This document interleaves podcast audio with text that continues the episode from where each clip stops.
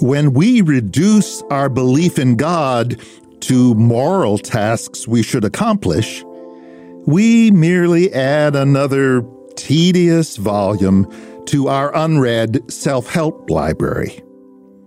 Praying for the sick, giving to the poor, exercising patience with exasperating colleagues, forgiving those who badly use us, these are all lovely behaviors and of no lasting value without grace.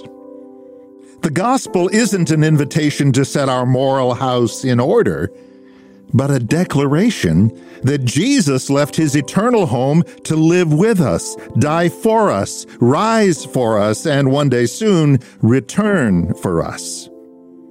God was in Christ, reconciling the world to himself, no longer counting people's sins against them.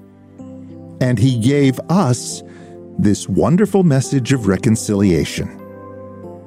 Before we lift a broken finger, or give a soiled bill, or try to move beyond our hatred for those who have abused us, we must hear the gospel's kind yet thundering announcement.